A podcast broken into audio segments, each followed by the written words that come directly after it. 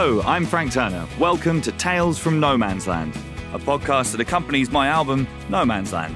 It's about 13 women from history who you probably haven't heard of, but definitely should have. Their stories are fascinating, moving, funny, and most importantly, worth celebrating and sharing. This episode of Tales from No Man's Land is about Huda Sha'arawi, a pioneering Egyptian feminist leader and the founder of the Egyptian Feminist Union. When I was writing the record, at a certain point I realised I was in danger of only writing about people from Europe and the UK and North America, and I wanted to make sure that my scope included people from all over the world. I was chatting to some of my friends, many of whom are also history nerds, and an Egyptian friend of mine mentioned Huda's name, which wasn't one that I knew. Uh, so I started reading up on her and quickly realised just how important she was to the history of feminism in Egypt and the wider Arab world in general. Huda was born in 1879 and raised in an upper class Egyptian family. And when she was 13 years old, she was married off to a much older cousin and raised in a harem, which was the segregated women's quarters of the household. Despite all of this, she managed to find a way to educate herself and gain some degree of independence. In the lead up to the First World War, she was active setting up some of the first social services for poor women and children in Cairo, and she led demonstrations against the continued British presence in Egypt after the war had ended. But her most famous moment was in 1923 when she arrived at Cairo station on a train returning from a feminist conference in Zurich and removed her full face veil in front of a crowd at Cairo station, which sent a shockwave through the Arab world and was a radical step forward for women's rights in Egypt. She became known towards the end of her life as the Lioness, which I used as the title for my song about her. When looking around for somebody to talk to about Huda's life for the podcast, I was amazed to discover that her granddaughter, Sania Sha'arawi Lanfranchi, is still alive and is an active feminist in Egypt to this day. So I managed to get her on the phone to discuss the life and work of her famous grandmother.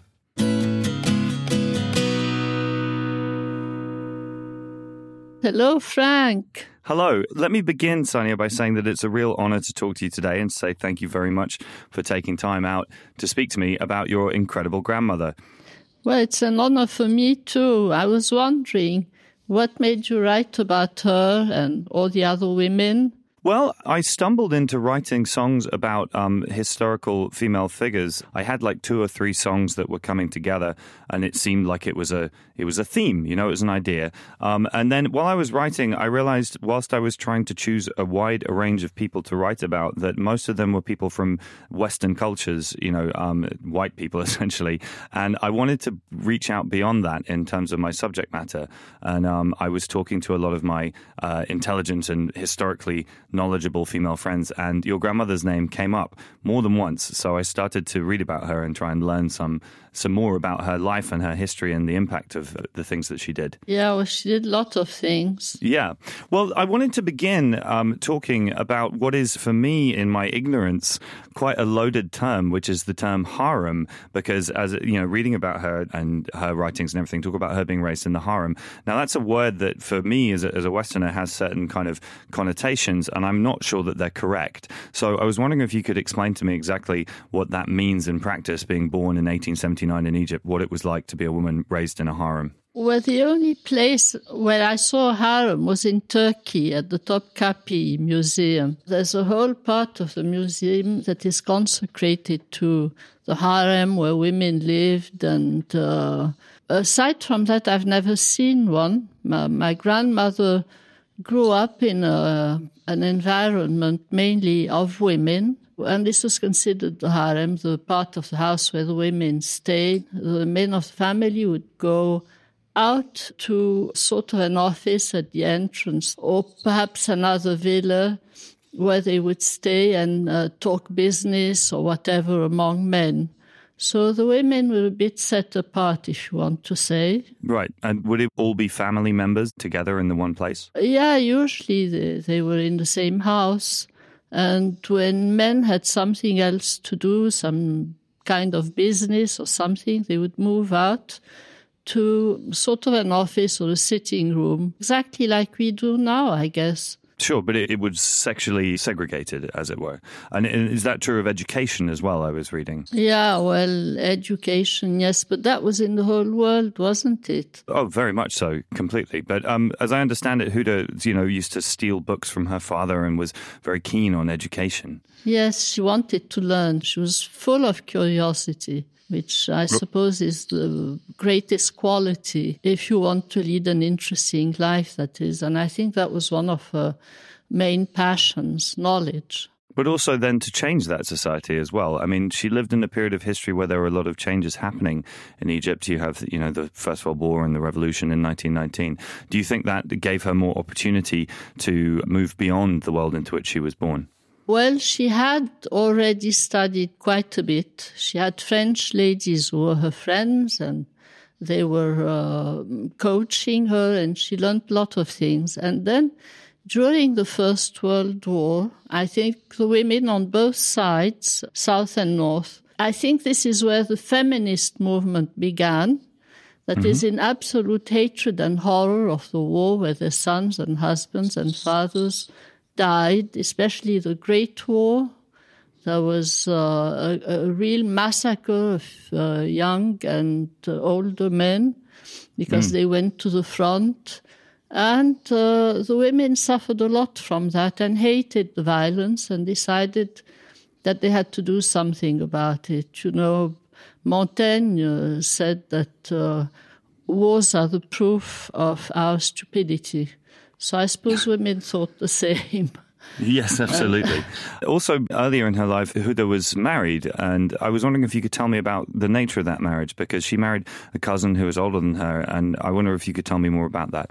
Yeah, well, she married her cousin. They didn't stay together for a long time. She was too young for him, he was too old for her. They both suffered from it. They had got married mainly to preserve the family fortune.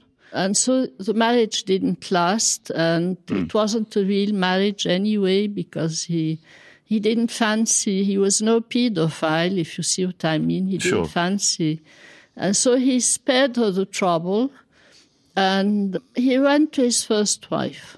And she encouraged him to do so, but she mm. stayed uh, legally married to him, uh, and so she used the years after this to study. She stayed with her, mm. French friends, with her Egyptian friends, with anyone who could teach her, who could lead her to books and to reading and to develop knowledge. And at some point, she, I mean, the most famous incident in her life in 1923 at Cairo Station, I think I'm right in saying she was coming back from Switzerland. Is that right?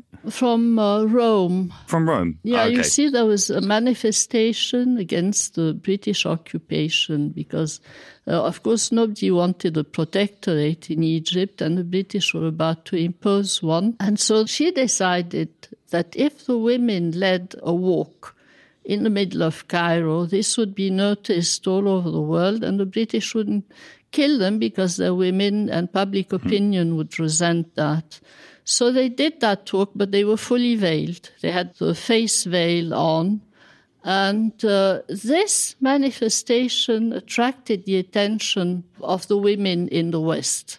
And this was when the uh, International Alliance for the Suffrage of Women began to send her invitations to go abroad. They held conferences uh, all the time, I mean, once sure. a year anyway. Also, Madame Juliette Adam began to write to her. She was a very famous journalist, a Republican in France, a friend of uh, Victor Hugo and George Sand and all those uh, intellectuals. Mm. And uh, and they made friends. I was going to ask about that. So Huda spoke French, I take it. She published the magazine L'Egyptienne, am I right in saying? Yes, she published L'Egyptienne and she also spoke Arabic very well and wrote Arabic very well. And so she had another magazine that was aimed at uh, the women uh, of the Arab world, uh, and that was called Al Masreya, the Egyptian woman. Mm-hmm. Many of the articles in L'Egyptienne uh, were translated and published on uh, Al Masreya. Women were increasingly aware of the importance of the media. Sure. And so was she, of course.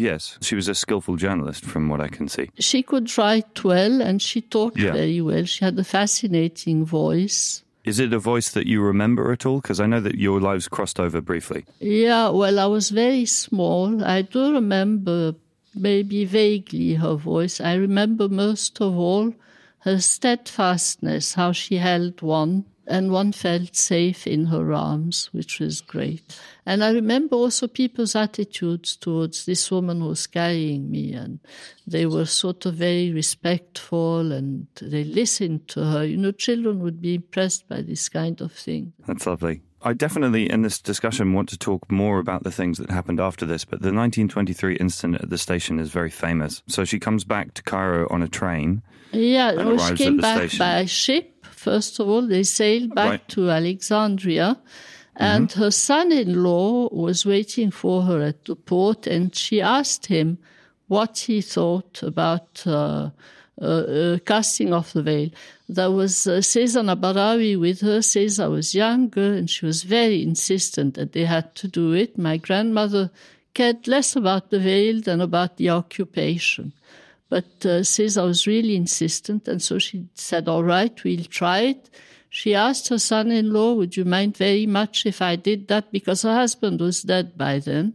Mahmoud Sami, her son in law, said, No, I would not mind. Actually, it's become quite necessary to do that. It's exactly as you tell it in the song. She came out of the train onto the platform, and Nabaweya Musa, who had gone to Rome with them, was back and had prepared the whole mediatic aspect of this whole thing.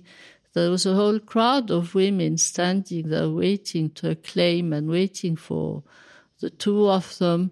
When they came out of the train and removed the veil, they had a way of, uh, they removed the face veil and turned it around their heads. And then all the women looked at them in absolute stupor and took off their veils as well.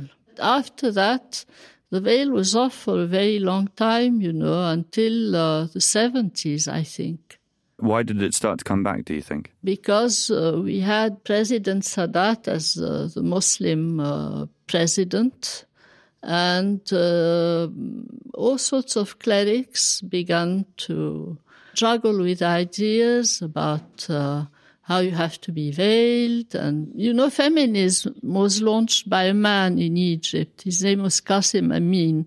And Right. the main idea for Qasim Amin was education, the education of women would make the mothers like uh, schools for their children. So, in the action of taking off her veil, that's interesting to me because so there was some support from the men of Egypt for this action as well. Ah, yes, absolutely. There was this fabulous generation of men who were the liberal constitutionalists. And uh, many of them uh, were occupied in uh, teaching. Many of the professors were men. Of course, they were men, but they were also sort of writers, philosophers, journalists. When they were supportive of Huda's action of Absolutely, feminism. absolutely. Some of them had been calling for that. But was there much opposition from within Egyptian society for this action? Not a bit. The point is, people thought the world of her. It was easy for her to do it, and the country was ready for it, and that was it.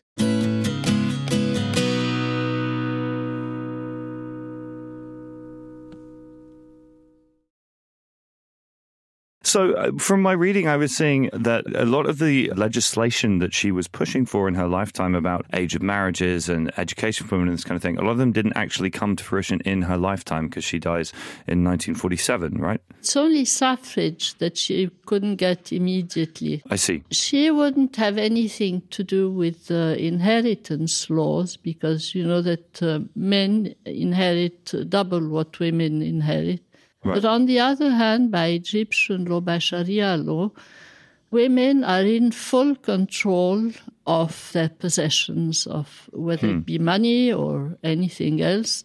They Sure. are the ones who are supposed to decide what to do with it. There's an interesting point in there for me. I hope you'll excuse and forgive my ignorance on this topic, but it's interesting to me. So Huda was a practicing Muslim. She was interested in the content of, I think I'm right in saying, ijtihad as the kind of struggle for equality, but very much rooted in uh, Islam and in uh, Muslim ideas and this kind of thing. And obviously nowadays in the modern world, there are some people, I do not include myself among them, who have kind of ideas about uh, the role of women within Islam. And Huda seems to me to be somebody who punctures that idea in an interesting way. Yes, well, jihad, I mean, the great jihad in Islam is supposed to be internal. It's fighting against your own uh, drives and your own murderous instincts and your own defects, anyway.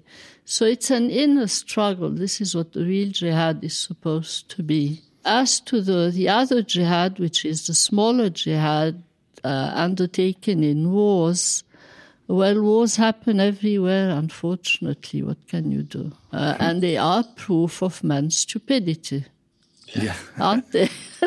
Very much so, very much so.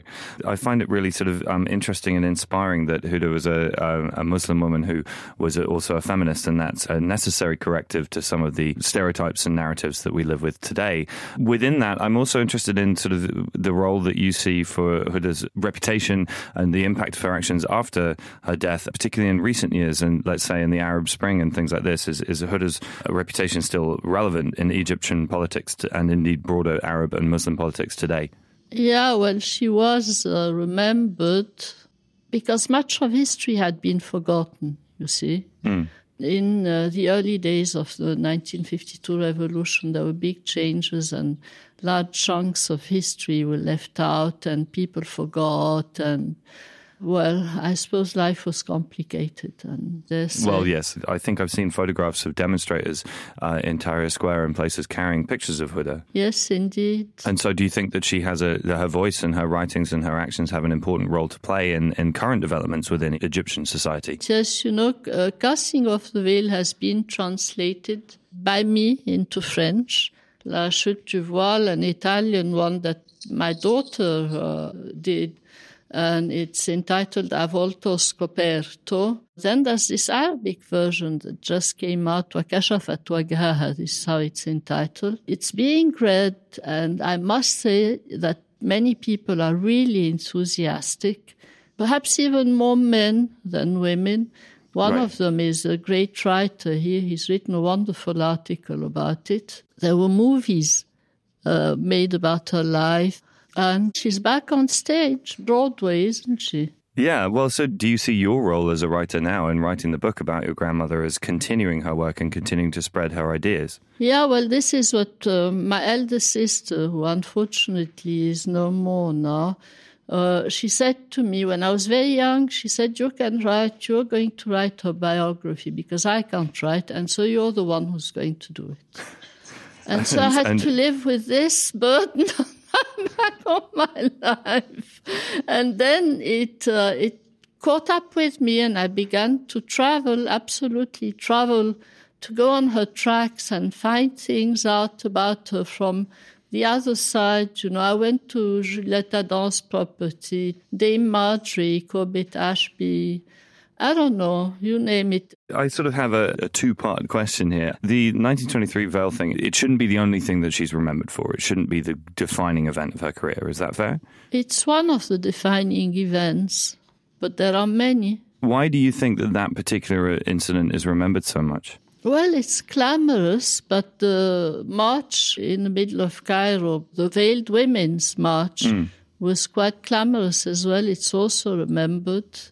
Yeah, But- she was, as I understand, she was standing in the full heat of the middle of a Cairo day, facing down the soldiers for some time. That was uh, Lord Russell's fault. I mean, he stopped them. He had them cordoned into a sort of small precinct, and he said he would leave the poor dears there to suffer. And then, when he was uh, tired of making them suffer, he just told them to go home. Quite a cad, I would say. yes, well, a colonial occupier. Yeah. What do you think that gets forgotten about her? What are the things that, about her that don't get talked about enough, and possibly outside of politics? You know, her as an individual, as a person. Well, as an individual, as a person, she was very much loved by everyone who surrounded her, especially the, the, women who worked with her, but also the men. I have seen some pictures of her with uh, uh, people like Ahmad Lutfi Said, who was uh, the philosopher, president of the University of Cairo. He was so affectionate with her. It was his expression, his uh, body language. There was a lot of affection around her. I'm very interested in the title of your song, The Lioness. You know, mm. there's an, uh, an, ancient Egyptian lioness who was a goddess called Sekhmet. And I did she, not know that. And, and uh, she protected uh, the pharaoh. Sekhmet was, uh, I mean, they all invoked her for protection, for safety, for a motherly figure she could uh, sort of uh, communicate very well. She networked uh, like anything. She was surrounded by young people. She delegated um, tasks very easily. Do you approve of the title, The Lioness, for the song? Oh, yes, I love it. I think of Sekhmet and I think it's, uh, I love it. And then I love, of course, the main tune. She's not going to hide her face anymore. She isn't going to know her place anymore. This is really catchy. I'm well, sure everyone's you. going to sing this in the streets very soon. I, I, I, certainly hope so. I wanted to write the song about her and to celebrate her and her life and her achievements. Um, almost in a way, you know, in the action of writing a song, one simplifies, one draws out things that are good for a chorus or whatever. Part of the reason I want to make this podcast and talk to you about Huda and all the rest of it is to make sure that I'm not just kind of presenting a one dimensional version of the person that we're talking about. No, I think it's actually miraculous. Those two lines. Uh, that she's not going to hide her face anymore. You got the face, the veil into it. I mean, the casting mm. of the veil. And uh, the other part is about uh, her later life, everything she did, because she really didn't know her place anymore. And, you know, while I, I carried out this research, I went to so many places and I saw so many people uh, and she was doing so many things and inventing this and inventing that. And I said, Oh, grandma, please, for God's sake, stop it. I'm getting tired. but that's a, I mean, that's a wonderful thing to encounter a full life, you know? Oh, yes, it is. Definitely. Uh, she died like she lived, you know. She died because of the division of Palestine. She had uh, a massive heart failure at that point, and she died from it. She was horrified. She thought right. uh, Palestine should not be divided; it should stay whole, and uh, uh, it would be better for peace. And she thought a lot in terms of kindness. You've got that title for another song, Be More yeah. Kind. Yeah. And I feel, uh, yeah, you probably have things in common then, at least in your hearts. well, I, I, I, would be flattered by, by, by that statement and, and hope it to be true. I'm, again, forgive my ignorance asking this question because I've never been to Egypt and I'm sorry that I didn't make it to Cairo for this podcast. Um, do women wear the veil in Egypt now? I mean, the majority or? Well, uh, some of them have the few, very few people now after the year of Muslim Brotherhood uh, presidency uh, and their defeat, now they are removing the face veil. But they keep right. a little scarf on their heads, and I think it's a way of. Uh, they think the Quran said you have to cover her heads, which I think is not true, because the Quran just took it for granted that Bedouin women had their heads covered. So that's okay. one thing. But they, and, I think do, they feel actually feel they are more attractive if they wear something on their heads. Hmm. Uh, I don't then, know what that is about, but you know. I mean, if you'll forgive my asking, do you wear a headscarf no, I when you find yourself? No, I never did. I never did. You never did? Okay. No. And that's not problematic in any way for you? No, not at all. Not at all. I okay. was I was at an exhibition uh, two days ago, mm. and uh, it was uh, an exhibition of women calligraphers, and all the girls were there they were wearing scarves and everything. But I mean, it was like they fell in love with me. They wanted to take uh, pictures with me. Every one of them would grab me, come here, and we would have a selfie together. They were absolutely adorable. I don't know. I think Um, the, the veil is a misunderstanding of sorts. They just feel sexier because unless you're very interesting, why should you wear a veil? Well, yes, that's a good question. I mean, I was wondering, what do you think that Huda would have thought of these developments of um, sort of Saudi Arabian clerics and the revival of the idea of the veil? She was very flexible, but she would have tried to help, actually. I think she would have gotten all her money and given it to those people. I don't know. This was the, the way she, she functioned. Uh, that was her mechanism. You know, she actually said once that she couldn't sleep at night because she thought of, of the poor. How do you think she would feel about the state of Egypt today? The state of Egypt today is much better than a couple of years ago when we had this uh, Islamist regime on, when churches were burnt, when Christians were uh, sadly killed, where lovers were caught in the streets and murdered. Uh, dreadful things happened in some of the cities, especially middle to upper Egypt. But it's improving now. Do you, in the last couple of years, you were saying? Yes, definitely. Well, that's good news. Absolutely. Well, Sania, thank you so much for your time today and for telling us uh, and telling me all about your grandmother. I feel like I know much more about her now than I did when I, we started I hope this to, conversation. to see you live one of these days. I would love that. Sania, if it's okay with you, I'm going to pick up my guitar and get ready to, to sing some music. And in fact, you know, it's a guitar that was built in 1946. So it is a guitar that would have been around very briefly when Huda was still uh, alive. This is the song that I wrote for Huda Sha'arawi, um, and it's called The Lioness, and it goes a little something like this.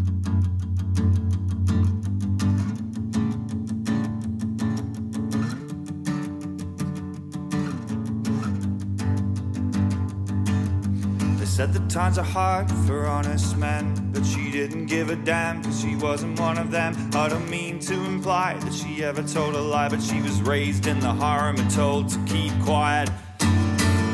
She isn't gonna hide her face anymore. She isn't gonna know her place anymore. Married off young set aside. Huda always been bright. She wasn't one to hide. She taught herself languages and poetry. She taught herself to speak so she could set herself free. Look on her work, see mighty men. She opened up the harem, they can't close it up again. She stepped off a ledge and let herself fall free. She stepped off a train and into history.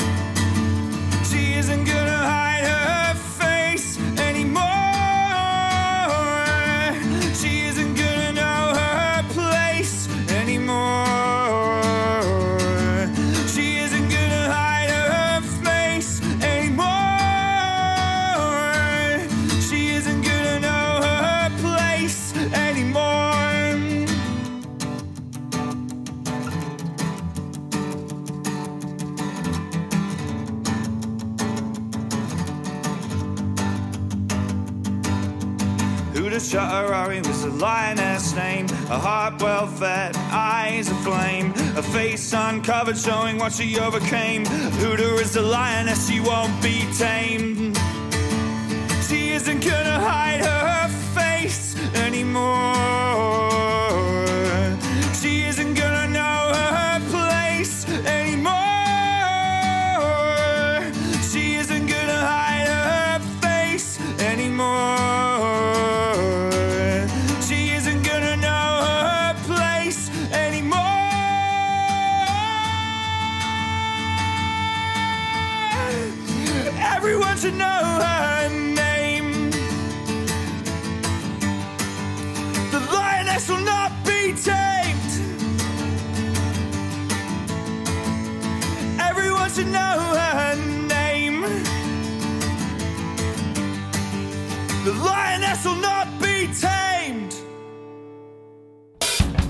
I'd like to thank Sania for that wonderful conversation. It was so great to talk to somebody so closely involved in the life of one of the people that I've actually chosen to write about.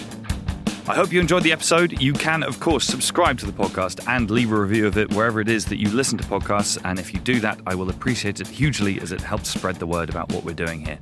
You can find the song The Lioness wherever it is you get your music from because the album No Man's Land is out now. The next episode of the podcast is about my song Rescue Annie and the mysterious tale of a young woman who drowned in the River Seine. I'd like to thank my producer, Haley Clark, the executive producer, Peggy Sutton, the additional producers, Paul Smith, Steve Ackerman, Josh Gibbs, and Charlie Caplow. Tales from No Man's Land is produced by me, Frank Turner, Extra Mile Recordings, and something else.